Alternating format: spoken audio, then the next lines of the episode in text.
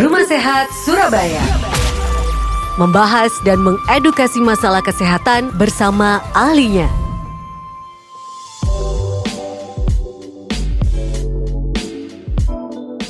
Nama Merkuri dan sudah pukul 11 sahabat sudah waktunya Rumah Sehat Surabaya ini menemani Anda yang menghadirkan sahabat para pakar setiap minggunya untuk bisa memberikan kita edukasi pembelajaran tentang seputar kesehatan ya supaya kita lebih aware lagi tentang kesehatan diri kita ini sahabat. Dan seperti biasa juga ada Ellen Pratiwi yang menemani kita. Apa kabar? Uh, jawabnya bingung ya. sekarang, sekarang apa kabar? Harus sehat uh, ya. Harus harus harus ada kata-kata harus sehat bukan oh sehat uh, harus, sehat, sehat ya. Gitu ya. Baiklah dalam uh, mungkin kondisi yang seperti ini ya, kita tetap betul. prihatin tetapi mm -hmm, mesti mm -hmm. juga tetap optimis ya.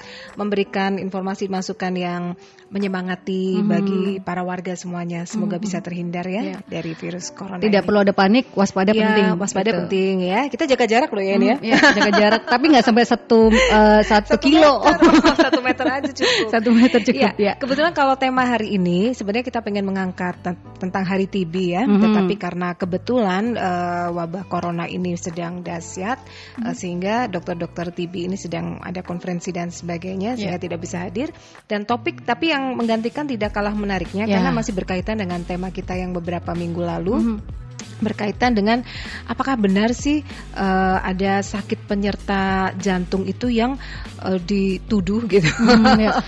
dicurigai ya. gitu menjadi penyebab kematian mendadak gitu hmm, ya, hmm. dan itu adalah GERD katanya, GERD tulisannya G E R D.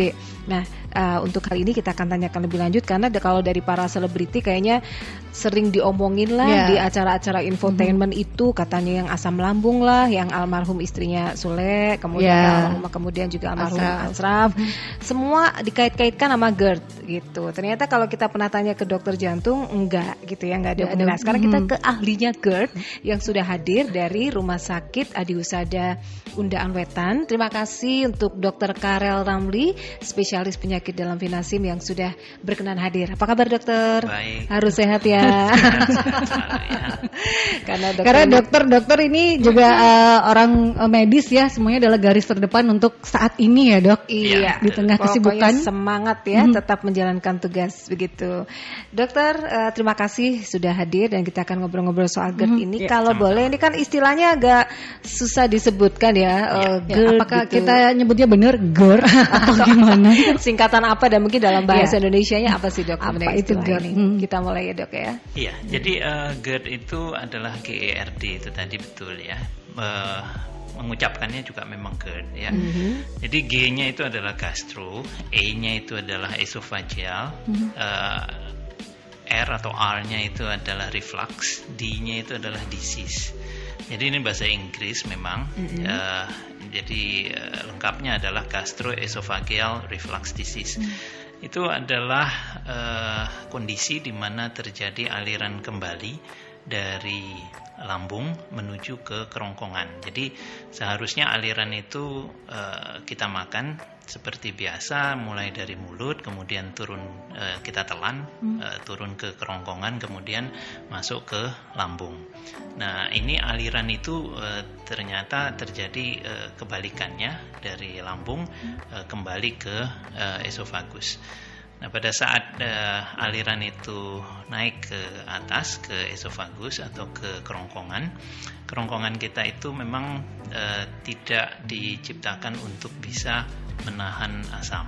Hmm. Ada beberapa mekanisme memang untuk uh, mencegah kerusakan pada kerongkongan itu, tetapi apabila reflux ini terjadi sering, ya, maka dia akan menimbulkan uh, iritasi hmm. atau radang pada uh, kerongkongan kita dan radang itu uh, istilah kesehatannya adalah esofagitis jadi hmm. semua yang belakangnya itis itu adalah radang hmm. esofagitis itu bisa terjadi pada uh, GERD ini hmm. dan itu dah yang nanti akan menimbulkan gejala nah gejala yang paling uh, terlihat dari pasien yang terkena GERD ini apa atau tanda-tandanya dok? Iya, jadi uh, gejala GERD itu dibagi dua. Yang pertama adalah gejala uh, disebabkan karena gangguan pada kerongkongannya sendiri, hmm.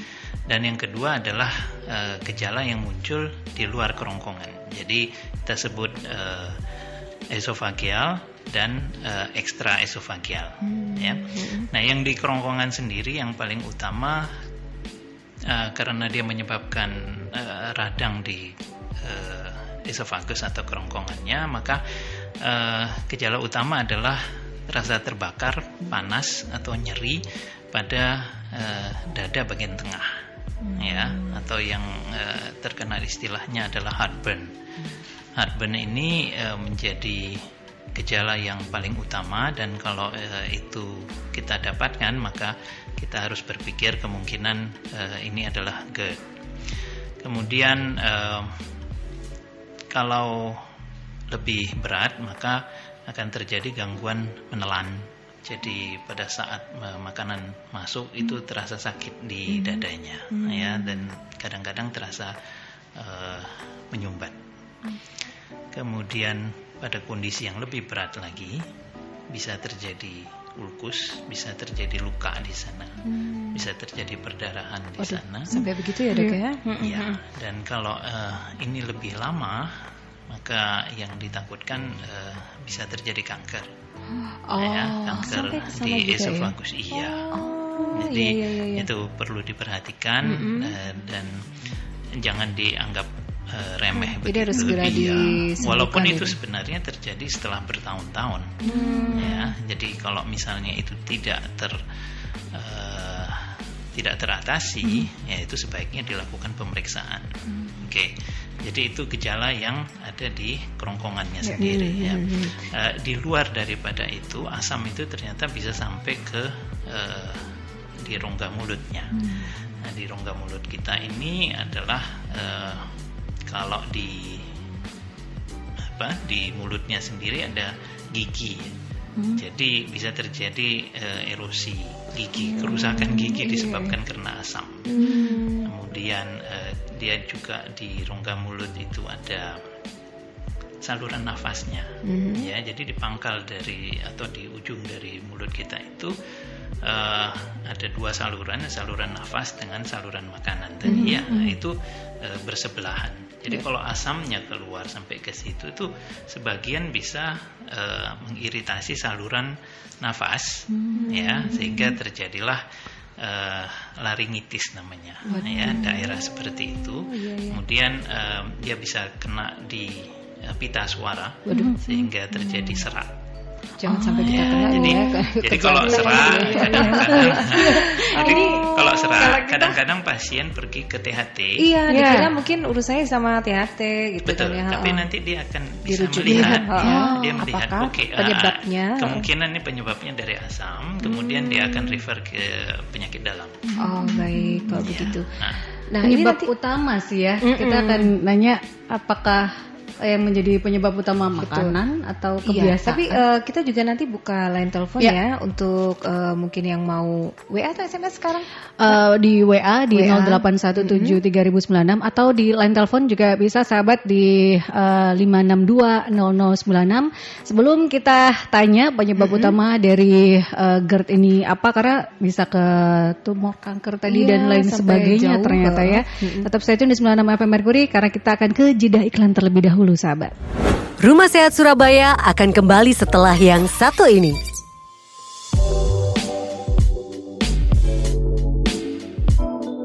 Sembilan FM Merkuri sahabat dan masih bersama dengan Ellen Pratiwi dan juga di Rumah Sehat Surabaya masih juga dengan narasumber kita di siang hari ini berhubungan dengan GERD Dr. Karel Ramli sahabat spesial penyakit dalam dari Rumah Sakit Adi Usada Undaan Wetan dan uh, kita selama off tadi, oh banyak hal yang banyak kita tidak ketahui ya sebagai Betul. orang awam nah, ya. Sekarang kita share nih ke pendengar mm -hmm. ya, karena uh, banyak hal yang mungkin salah kaprah, yang yeah. pemahaman yang um, mungkin lebay atau mm -hmm. mungkin memang benar-benar salah karena mungkin sekarang informasi dari mana-mana dok macam-macam yeah.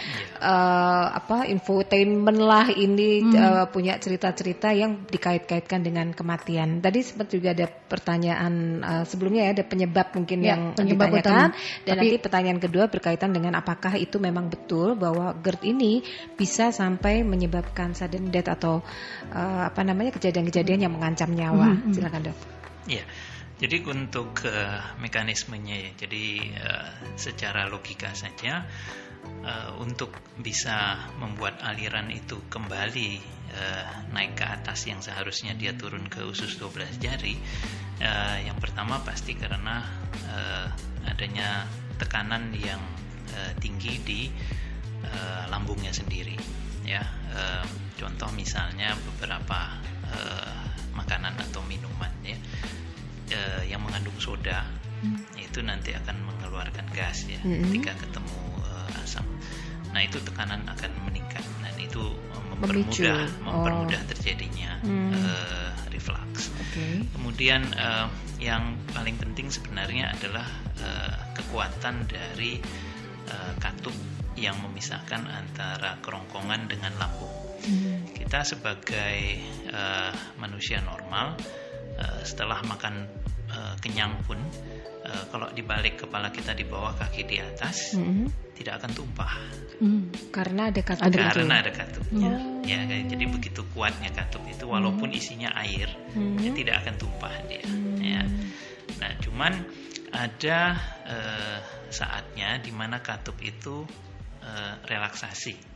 Jadi katup itu kan harus bisa terbuka untuk bisa memasukkan makanan. Nah, iya toh. Jadi dia harus relaksasi.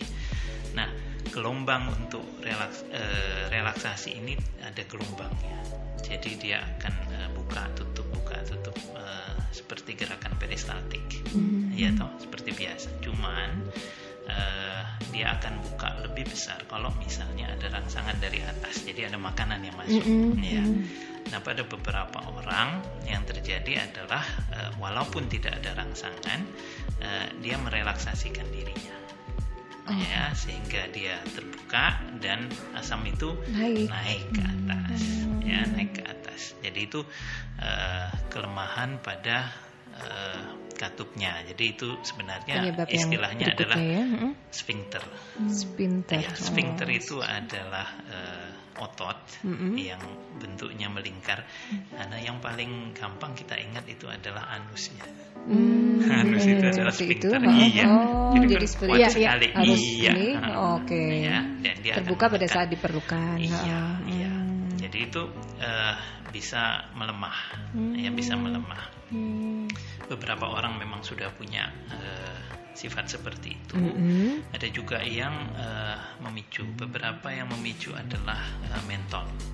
Mentol. Iya, jadi permen mentol itu. Oh, Nah, oke. baiklah. Ya, permen mentol akan eh, membuat dia lebih lemah. Kemudian Hmm, maksudnya untuk menyegarkan nafas, tetapi Tapi mungkin nggak menyebabkan bagus. gangguan yang betul, lain. betul. Ya, pada orang yang sensitif ya. Oh, Iya, Tidak iya, iya, semua ada penyakit Hmm, baik-baik, tidak semuanya. ya. Kemudian eh, coklat.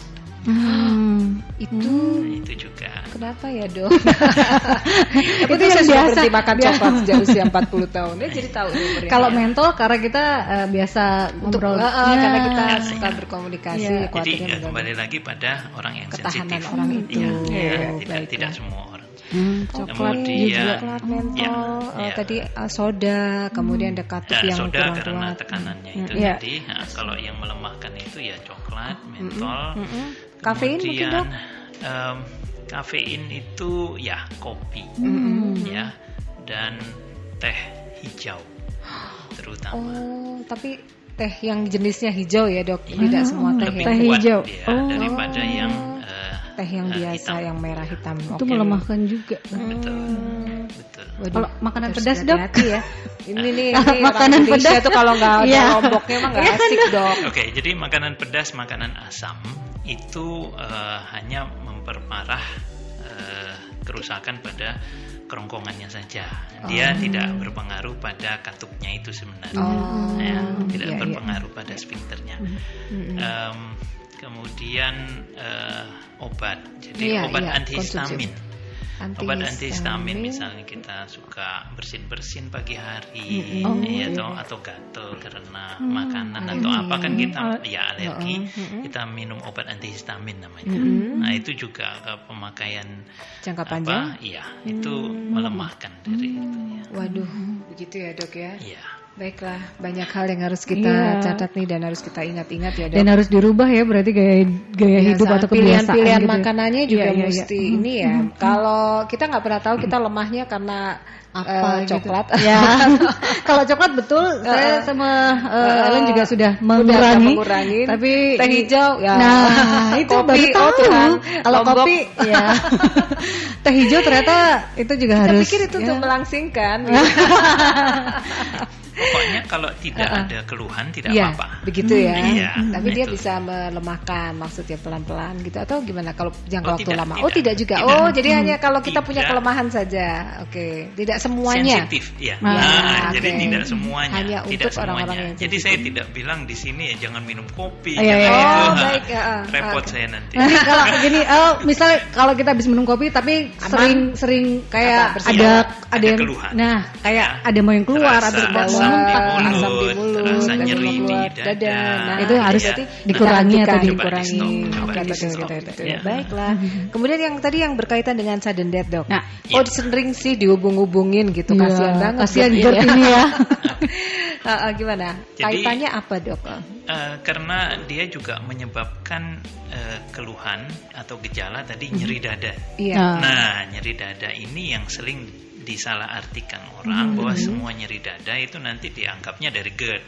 Ah. Oh. ya Iya, iya, dan iya. kita selalu kalau misalnya dia ada keluhan nyeri dada dengan ada faktor resiko misalnya usia saja Hmm. dia usia 50 eh, dia merokok eh, kita rekam jantung dulu Hmm, singkirkan dulu kemungkinan, Kemungkinan yang nyeri utama. dada disebabkan oleh jantung itu nomor satu Hmm. ya Nah, kita potong terlebih dahulu ya dok Iya. karena sudah ada yang menunggu di line Oh, telepon. baiklah. Selamat siang Merkuri.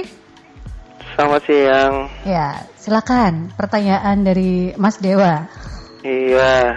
Ini Mbak Ellen yang mana ya? Iya saya dok. Eh saya dok. Saya Mas Dewa. Kita dulu pernah Iya. live di Iya di salah Grand- satu Grand stasiun City. televisi. Iya. Sering TVRI juga Iya, sama di Grand City. Betul Sering sekali. Iya. Cuma eh, sekarang TVRI sudah pindah kabel, pakai nggak pakai anten. Iya. Saya Cara udah kesehatannya punya. sekarang pindah ke sini mas. Iya. Silakan tentang GERD mungkin Iya, ada yang monggo. mau ditanyakan Mas Dewa. punya. itu kalau mainnya ketemu cewek gitu. itu kucing ya. Eh, ini loh, kan banyak simpang siur informasi yang Asraf gitu loh. Oh, iya. ini Asraf meninggal kena lambung. Saya malah jangan sok tahu gitu loh. Kadang kan dokter itu sudah ngomong, dokter itu CNN juga ngomong ini kena serangan jantung titik. Ya kalau perkara ada GERD itu jangan dimasukkan ke Asraf. Kadang orang itu kadang bingung mengalihkan untuk menjaga biar jantungnya biar bagus tapi ini hasilnya lambung kan buktinya rilisnya juga waktu pertama itu si BCL ngomong ya kena jantung bukan kena GERD tapi dengan masuk hari ketiga ada sosmed yang nge-share nge-share saya ngerti ya kenapa sih dunia dokter tuh harus berseberangan? Ada dokter yang ngomong begini ada dokter yang ngomong gini. Yang satu ngomong gak usah tentang asraf. Ada lagi tentang cancer. Yang satu kalau namanya hormon bisa membahayakan cancer. Yang satu dokter ngomong hormon gak apa-apa kalau kebanyakan.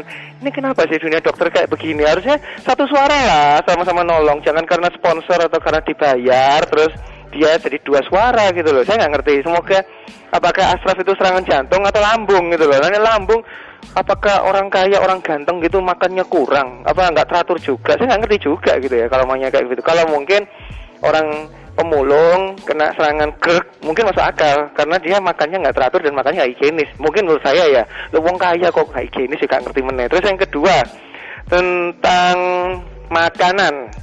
Apakah dari asupan lambung ini paling aman kita konsumsi buah sayur atau daging? Banyak orang yang ngomong protein banyak di daging, makan aja daging. Eh ternyata banyak kasus ya apa ini cancer, kasus kanker usus, kanker yang di pencernaan karena dia tidak pernah makan yang berserat. Nah, berserat itu apa? Bukan serat daging. Berserat itu kan sayur ya, Dok. Tapi nggak ngerti ya, tolong dianulir, Dok. Emangnya saya yang salah ya? Mana salahnya? Karena orang malah eh, kalau nggak makan sayur-sayuran ada yang ngomong saya nggak bisa makan sayur ya dia kali loh di jus aja apaan pokoknya makan sayur lah tapi kan nggak tahu mereka kok seperti antipati akhirnya dia nggak mau masak sayur anaknya pun dicekokin yang aslinya juga papanya suka sayur, cuma istrinya nggak mau, akhirnya anaknya juga disuruh makan daging-dagingan terus.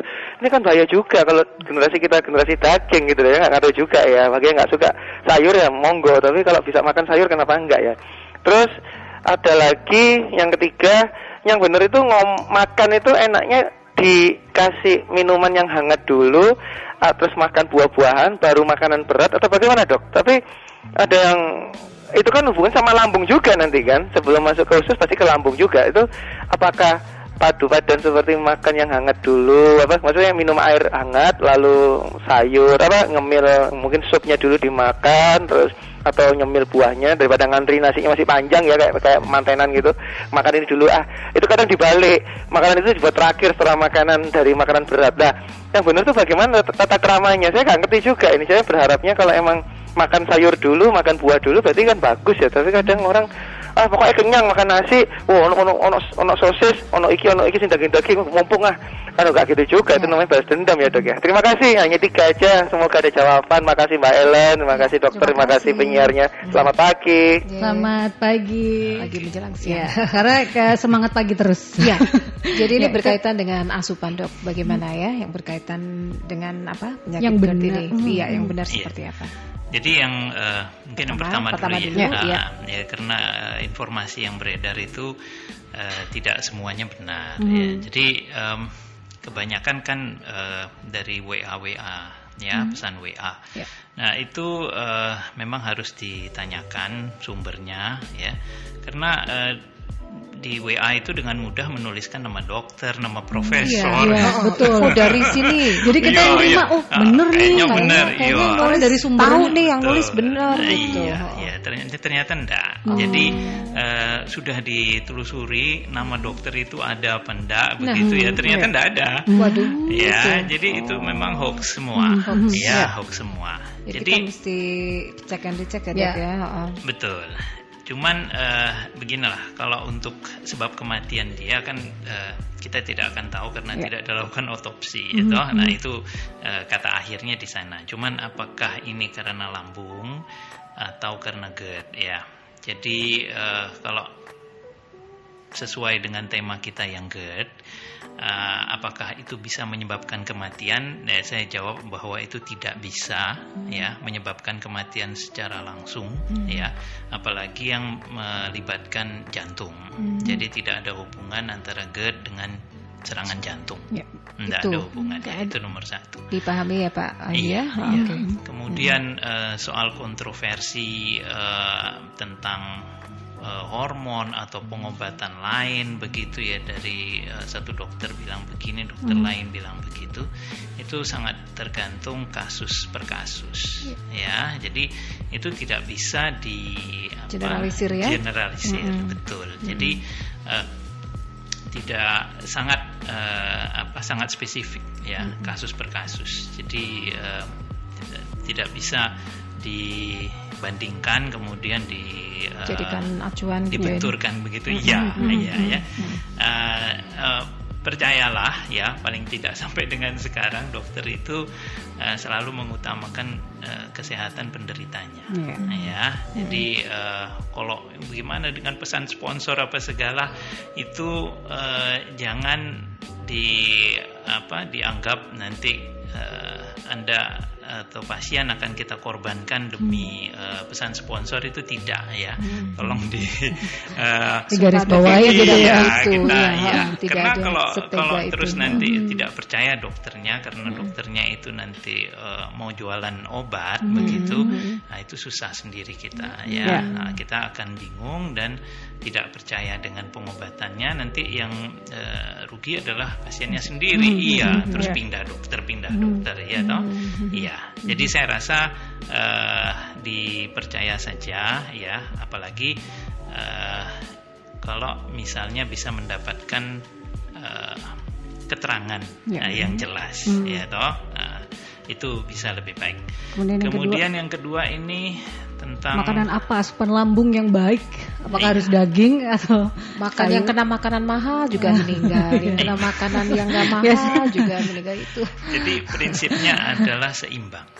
Nah, prinsipnya adalah seimbang. Jadi tidak ada yang satu saja ini yang baik ya itu saja ya. Oh, sayur sama buah saja, tidak usah daging. Kalau Salah daging juga ya. saja tidak usah lemaknya, Mm-mm. Hmm. tidak bisa. Kita butuh tiga-tiga Iya. itu. Ya, yang namanya gizi yang seimbang adalah eh, karbohidrat, protein dan eh, lemak. Itu selalu harus ada, ya. Nah jumlahnya ini nanti yang harus seimbang, ya. Jangan eh, terlalu banyak eh, di salah satu. Kemudian yang lain-lain adalah eh, apa tambahan seperti eh, mineral, seperti vitamin, ya. Nah, itu eh, yang baik. Jadi eh, jangan hanya daging saja, ya jangan hanya sayur dan buah saja. itu untuk semua usia itu ya, tidak- artinya. Iya, Oh, oh. semua usia. Jadi Mm-mm. dari dulu kita sudah diajarkan empat sehat lima sempurna. Ya itu saja. Memang itu yang paling baik. Hmm. Ya itu yang yang- paling baik.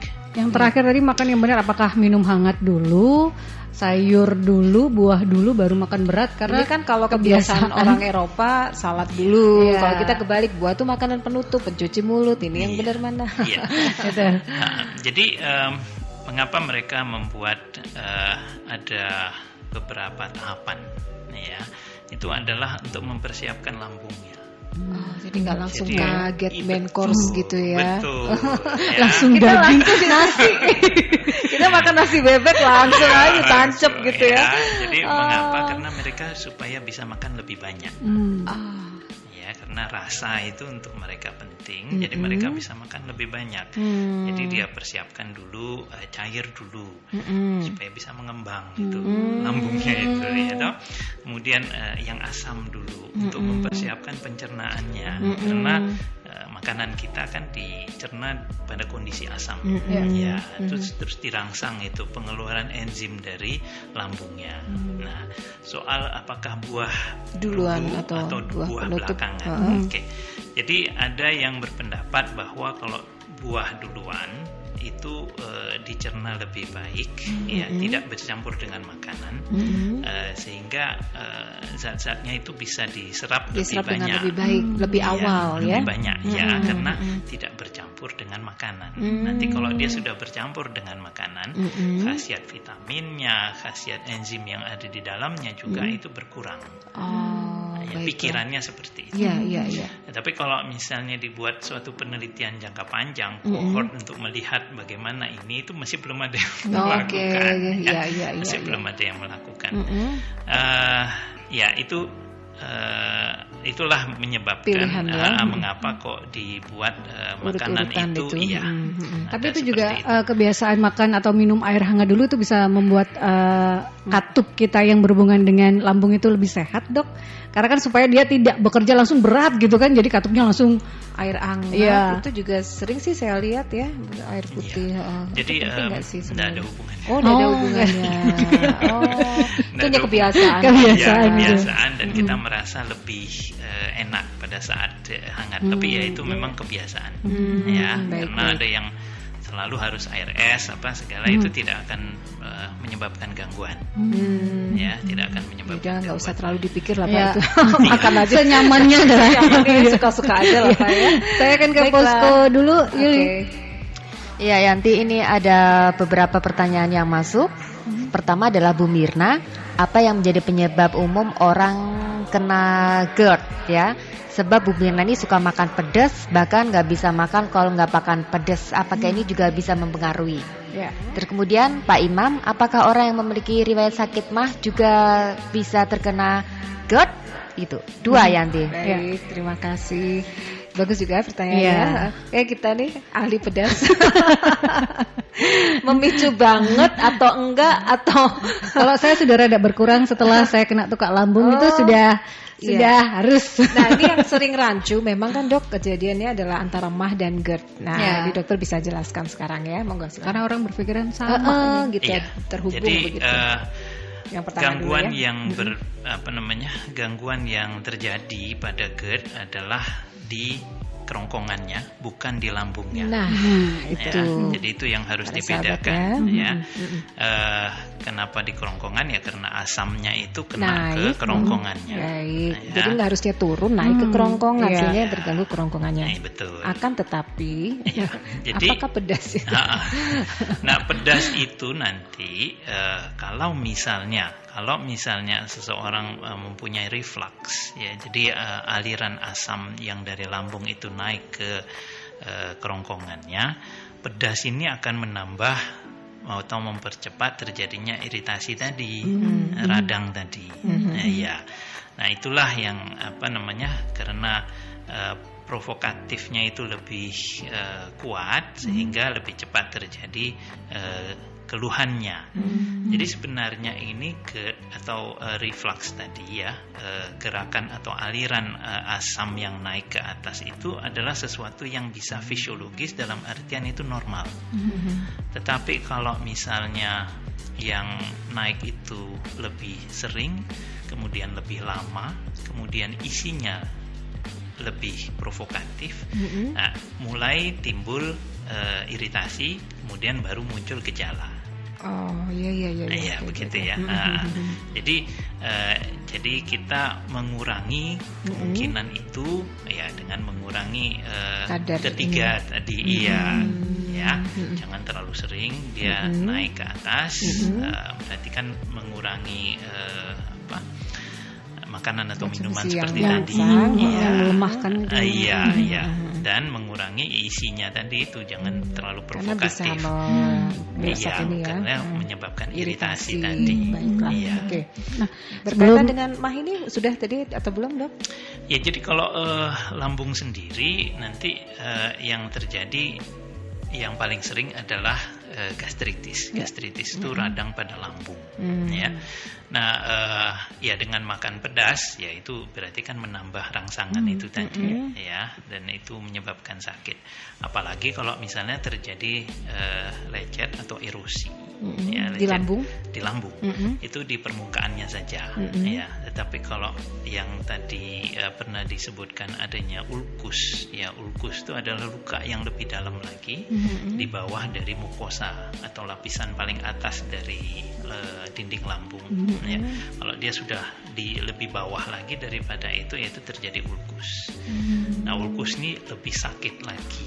Hmm. Kalau misalnya uh, gastritis hanya radang saja, hmm. itu uh, rasanya uh, tidak enak, tetapi hmm. menyeluruh. Hmm. Tetapi kalau dia sudah terjadi uh, luka hmm. ulkus tadi, luka hmm. lambung yeah. itu, hmm. itu nyerinya itu bisa ditunjuk pakai jari. Hmm. Di Karena itu sakit sekali, iya. iya. Oh, iya. Titiknya sakit sekali dan hmm. dia bisa terbangun malam hari karena nyerinya. Hmm. Ya, nah, jadi apalagi kalau diprovokasi dengan uh, pedas hmm. atau asam. Hmm. Hmm. Oke, tapi ya. emah dan ini jelas sesuatu yang berbeda ya dok. Sesuatu ya? yang berbeda, tetapi hmm. bisa terjadi secara Pemicu. bersamaan. Oh, bisa hmm. terjadi. Iya, dua kondisi yang hmm. berbeda, tetapi bisa didapatkan secara bersamaan. Oke, hmm. ya. begitu. Dan ya. tidak ada hubungan satu dengan yang lain. Itu yang mesti nah, dijelaskan nah, ya. ya ke Pak Imam ya. Mudah-mudahan lebih ya. paham sekarang. Oke, nah, saya lagi? pernah baca dok. Hmm. Uh, tadi juga sempat saya off air ya tanyakan tapi saya pengen menanyakan secara on air lagi untuk dokter ini uh, kan itu adalah uh, makanan yang naik lagi ya kan dok ke kerongkongan gitu kan ya? Isi lambung. Ya isi lambung gitu ya. Okay. nah uh, kalau bayi gumoh kadang orang tua itu uh, ada yang dengar mungkin loh kalau bayi gumoh berarti kan apakah itu sama juga? Karena kan naik juga kan dok? Iya betul. Jadi uh, pada bayi itu uh, gerakan untuk naik itu sebenarnya itu memang bisa uh, didapatkan pada GERD ya. Hmm. Jadi salah satunya itu adalah uh, istilahnya regurgitasi. Hmm. Regurgitasi itu uh, belum sempat diolah itu sudah kembalikan Naik. lagi. Iya. Hmm. Ya. Hmm. Tetapi bedanya uh, dengan muntah adalah tidak terjadinya uh, kontraksi otot uh, lambung yang kuat. Hmm. Ya, sehingga kan beda ya waktu yeah. kita kalau muntah itu ada tekanan yang kuat sekali. Nah ini enggak, dia hmm, keluar uh, aja gitu hanya ya? gerakan antiperistaltik. Hmm. Ya, peristaltik itu kan turun ke iya, bawah. Yeah. Nah, ini gerakan antiperistaltik dan naik ke atas. Ke Hanya itu saja tanpa ekspulsi, tanpa adanya uh, kontraksi otot lambung yang kuat sehingga enggak sampai keluar seperti itu. Hmm. Ya.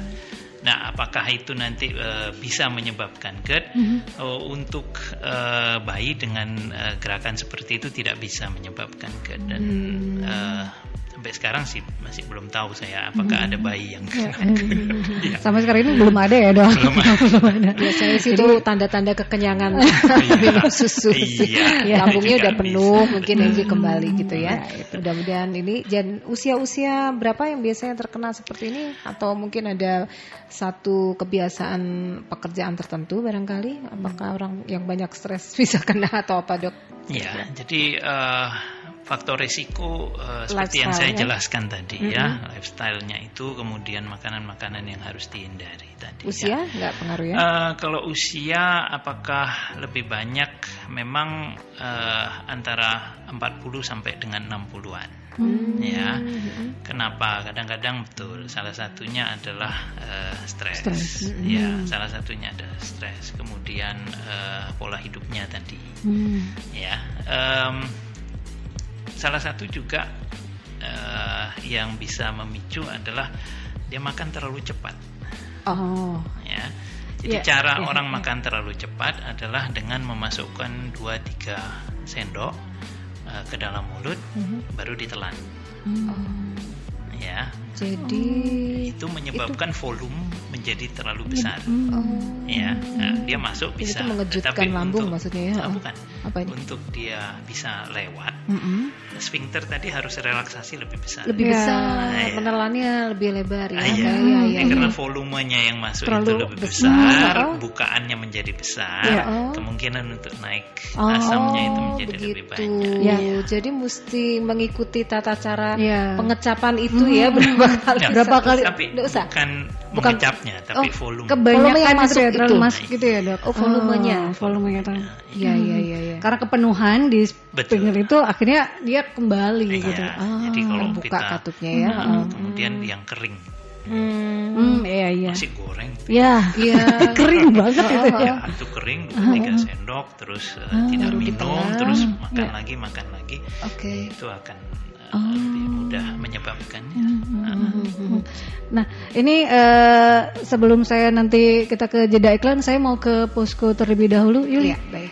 Ya, Yanti ini ada Pak Andi menanyakan, eh, kalau saya perhatikan soal gangguan lambung, mengapa orang zaman sekarang itu lebih mudah dan lebih banyak yang terkena gangguan lambung dibanding orang pada zaman dulu? Apakah ini akibat gaya hidup atau karena kesadaran menjaga kesehatan lambung orang zaman sekarang ini lebih buruk? Bahkan sekarang banyak anak-anak muda yang sudah terkena gangguan lambung. Ya, ini tentang lambung yang Tentang berbeda lambung ya, sebenarnya dok dengan GERD. Tapi kita akan jawab setelah jeda iklan terlebih dahulu. Sahabat tetap stay tune di Rumah Sehat Surabaya. Rumah Sehat Surabaya menghadirkan ahlinya untuk mengedukasi masalah kesehatan.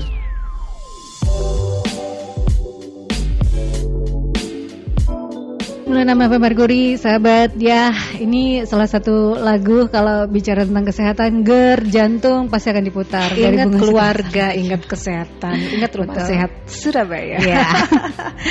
Oke, Kita- tadi ada pertanyaan ya tadi ya. eh, memang mungkin berkaitan dengan penyakit yang berbeda, Hmm, cuman dengan kemudian- lambung. Ya, supaya juga pendengar lebih eh, realize dan memahami bahwa sebenarnya lambung dan GERD, ini berbeda. Tapi berbeda, monggo, ya. jadi tapi disampaikan apakah kenapa anak-anak eh, muda lebih banyak terserang penyakit apa namanya lambung, kemudian gaya hidupnya atau apa dok? Silakan. Iya betul.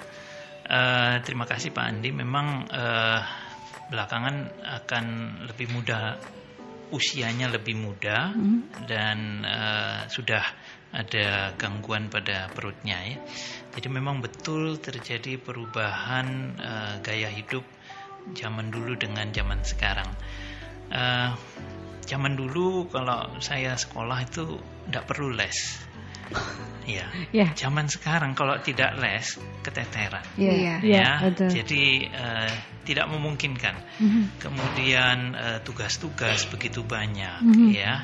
Eh, kalau tidak diselesaikan atau kalau dia tidak bisa menyesuaikan dirinya akan timbul stres. Ya. Jadi mulai dari muda mereka sudah timbul stres dan stresnya kalau eh, bisa ditanggulangi sendiri selesai. Tetapi kalau tidak bisa maka muncullah eh, gejala gangguan di perutnya. Dan apakah itu nanti akan mengganggu lambungnya itu memang belum tentu. Jadi artinya eh, dalam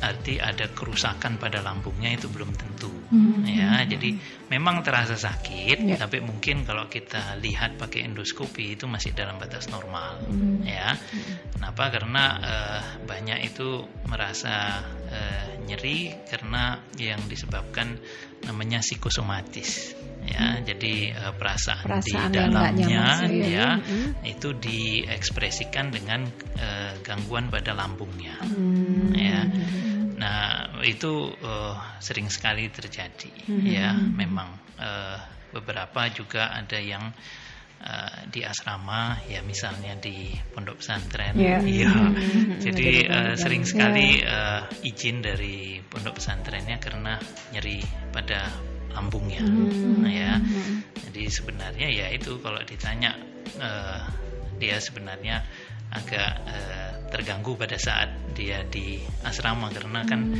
kita ketat tidak ya. bisa memilih teman Ya. ya nah ada bullying ada Hmm, apa ya. nah itu menyebabkan mereka itu Stresnya tingkat Stres. iya iya iya. Oh.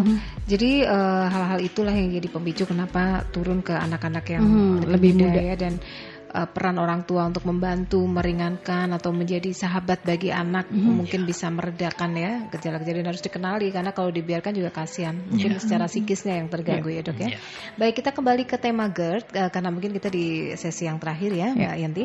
Jadi eh, dokter untuk pencegahan ataupun juga pengobatannya seperti Ya. apa sih dok? Kalau memang jelas tadi disampaikan bahwa GERD ini tidak sampai mengancam nyawa. Jadi semua yang menyampaikan bahwa GERD menyebabkan kematian mendadak lah, menyebabkan apa begitu ya serangan mendadak itu hoax ya dok ya? Ya. tidak benar. Nah ini bagaimana pencegahan dan pengobatannya ketika mungkin kita ada saudara atau teman yang Hmm. terkena GERD ini? Iya. Jadi em, kalau kita bicara GERD yang belum di endoskopi ya. Jadi Hmm. kita belum melihat ke dalam. Nah, endoskopi itu adalah alat eh, bentuknya seperti eh, selang begitu di depannya ada kameranya ya. Hmm. Kecil Jadi ya, eh, ya. ya, Mhm. dan kita bisa masukkan ke dalam kerongkongan terus turun sampai ke lambung sampai ke usus 12 jari. Nah, dari situ kita bisa melihat apakah asam itu sudah menyebabkan iritasi atau belum. Jadi kita bisa lihat di eh, klepnya itu itu akan kelihatan batasnya antara lambung dengan kerongkongan ya. Nah, kalau misalnya sudah terjadi iritasi, em, batasnya itu nanti akan terjadi eh, gangguan di mana ada merahnya di sana. Ada Ada, kelihatan iritasinya di sana, ada kelihatan ada warna iritasinya. yang menonjol Berbeda gitu ya, Nah, merah iya, iya, betul. Jadi em, itu bisa kita eh, kategorikan menjadi eh, grade A, B, C, D, Hmm, ya sesuai dengan Keparahannya ya. banyak eh, Mm-mm. sedikitnya eh, radang tadi Radang itu. ah, dan luasnya. Mm-mm. Oke, kemudian em, dengan begitu kita bisa eh, lebih menentukan lagi eh, pengobatannya atau mungkin jangka waktu minum obatnya. ya. Mhm. Nah, sekarang kalau misalnya eh, belum dilakukan, ya, belum dilakukan pemeriksaan, kita eh, ada yang namanya kuesioner. Kuesioner yang bisa kita isi, nanti ada skornya di situ dan kita bisa eh, menentukan kira-kira saya kemungkinan eh, GERD atau tidak, ya. Nah itu bisa dilihat di Play Store. Itu ada dari Perkumpulan Gastroenterologi Indonesia. Itu eh, namanya GERD Key. Jadi G E R D Q. Q-nya itu adalah questionnaire. Questionnaire. Iya. Ya, jadi bisa di-download, nanti bisa diisi, nanti akan keluar scoring, kemudian Di situ dikasih bisa- tahu berapa persentase kita kemungkinan Hmm, sudah kena terkena GERD coba apa enggak Iya, ya, iya, nanti iya. di- Iya, bisa baik. dicoba. Iya. Kemudian eh, apa yang bisa dilakukan ya? Jadi se- untuk di luar dari pengobatan yaitu seperti itu tadi meng- eh, Menghindari. menghindari Mhm. ya, menghindari. Eh, Pemicu tadi ya. sepertinya Pemicu belum ya. ya. Ya. Jadi eh, yang mentol tadi Iya, menghindari mentol kemudian, coklat. iya, mentol coklat kemudian Teh hijau. eh, teh hijau. apa tadi air soda Soda. Air soda, Soda. ya. Soda, Hmm. Berat soda sekali itu itu. iya Mhm. ya eh, menghindari itu kemudian jangan makan terlalu eh, cepat Mhm. Dan terlalu banyak gitu ya dok. Terlalu Iya. banyak. Iya. kemudian kemudian juga ada yang menganjurkan habis makan jangan langsung berbaring Oh, Hmm, iya, ya, iya, iya. eh, supaya gravitasinya itu tidak turun ke bawah. Hmm, Jadi iya. duduk tegak dulu supaya dia nggak naik ke atas, toh kan Hmm, dia iya, turun. iya, iya. Oh, itu. Nah, itu. Tapi kemungkinan sembuh bisa ya dok ya untuk GERD ini disembuhkan ya? Ya, jadi yang eh, namanya sembuh itu eh, untuk GERD adalah kita bisa menghilangkan eh, radangnya. Jadi kita tentukan dulu memang sudah ada radang, kemudian kita obati, kita lihat lagi radangnya hilang. Hmm. hmm. Tetapi kalau menghilangkan eh, secara permanen Hmm. eh, reflux tadi itu Ya. tidak memungkinkan. Hmm, jadi bisa Karena- berulang berarti ya? Betul. Nah, jadi eh, ada terapi misalnya kalau kita bilang eh, itu kalau misalnya penyebabnya eh, adanya kelemahan pada katupnya, Mhm. ya bagaimana kalau kita memperkuat katupnya? Itu bisa dengan operasi. Ya, di fundusnya itu di apa? Diperbaiki di- ya? Dikuatkan gitu ya. dikuatkan betul duplikasi jadi itu dikuatkan itu cuman nah pertanyaannya apakah memang itu adalah penyebab utama Hmm, mesti dicari Nah, ya. dulu ya ya? ya Itu solusi jadi terakhir itu ya mungkin. agak eh, agak ribet ya. Karena itu eh, pemeriksaannya perlu eh, tes-tes yang Bertahap ya? Ya, tes-tes yang agak sulit ya. Jadi ada impedance test. Jadi ada alat yang kita letakkan di kerongkongannya. Itu akan mengukur pH-nya. pH itu kadar keasaman ya. Jadi apakah pH-nya itu memang sering rendah? Kalau memang sering rendah, oke itu penyebabnya itu. Kalau itu dilakukan operasi ya masuk akal. Hmm. Tapi kalau pH-nya tetap bagus, ya kenapa orangnya tetap nyeri? Hmm. Nah, Ya, ya, ya. jadi itu penyebab eh, lain ya. Mm. akhirnya kadang-kadang bahwa ternyata bukan itu penyebabnya, tetapi ada yang satu lagi kita sebut sebagai eh, fungsional heartburn. Hmm. Jadi dia nyeri tapi tidak ada gangguan di eh, kerongkongannya sendiri. Jadi dia Kompleks tetap sekali ya merasa nyeri. Iya, ini ya, jadi, ya. jadi tidak semudah Sambung, itu. Jadi mendiagnosanya mesti benar-benar berhati-hati ya untuk Karena kalau begitu. kita melakukan tindakan dan ternyata setelah kita lakukan tindakan yang berisiko, itu ternyata gejalanya masih tetap Beda. ada Oh, lah ya. ya. Nah itu baiklah. Ya. Ya, Iya, jadi iya. tidak semudah itu. Nah, yang paling bisa kita kerjakan eh, lebih mudah lagi, lebih murah, resikonya rendah adalah minum obat. Hmm. Jadi obat apa? Obat yang menurunkan kadar keasaman dari cairan lambung itu. Hmm. Ya, nah eh, kalau misalnya dengan minum obat itu dalam waktu dua minggu dia berhasil, oke itu pasti GERD. Hmm.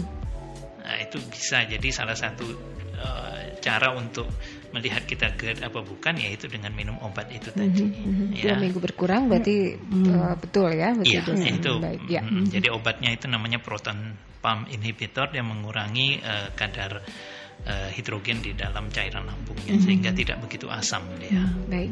Iya. Sudah tidak terasa 12 Iya, Dok. lewat waktu kita. sudah Memang nggak cukup habis. kalau bicara tentang kesehatan ya dok. Menarik dan banyak ilmu Iya, yang dan banyak hal yang ternyata kita jadi paham ya dan ini uh, sesuatu yang mudah-mudahan bisa disampaikan ke sekitar untuk mengurangi resiko GERD ini ya dok ya. Dan sekali lagi GERD dan lambung itu berbeda, Berbeda dan tidak sahabat. menyebabkan sudden death atau kematian Iya. mendadak. Ya. Terima kasih dokter sudah hadir di Semoga tengah sehat kesibukan ya, sekarang ini ya. dok. Salam Ya. buat teman-teman dari rumah, rumah sakit. Adi Usada Undang Wetan ya. Terima kasih. Ya. Dan sahabat kita ketemu lagi eh, dua minggu lagi karena minggu depan kita off terlebih dahulu ya. Kita di rumah saja tapi tetap stay tune di 96 FM Mercury. Sahabat ketemu lagi di rumah sehat setiap eh, Rabu dari pukul 11 hingga 12 siang yang menghadirkan para ahlinya, sahabat para pakarnya untuk memberikan kita edukasi tentang kesehatan. Supaya Sahabat. kita semua lebih sehat ya. Ya. Baiklah, semoga sehat selalu untuk keluarga Anda tercinta. Assalamualaikum warahmatullahi wabarakatuh.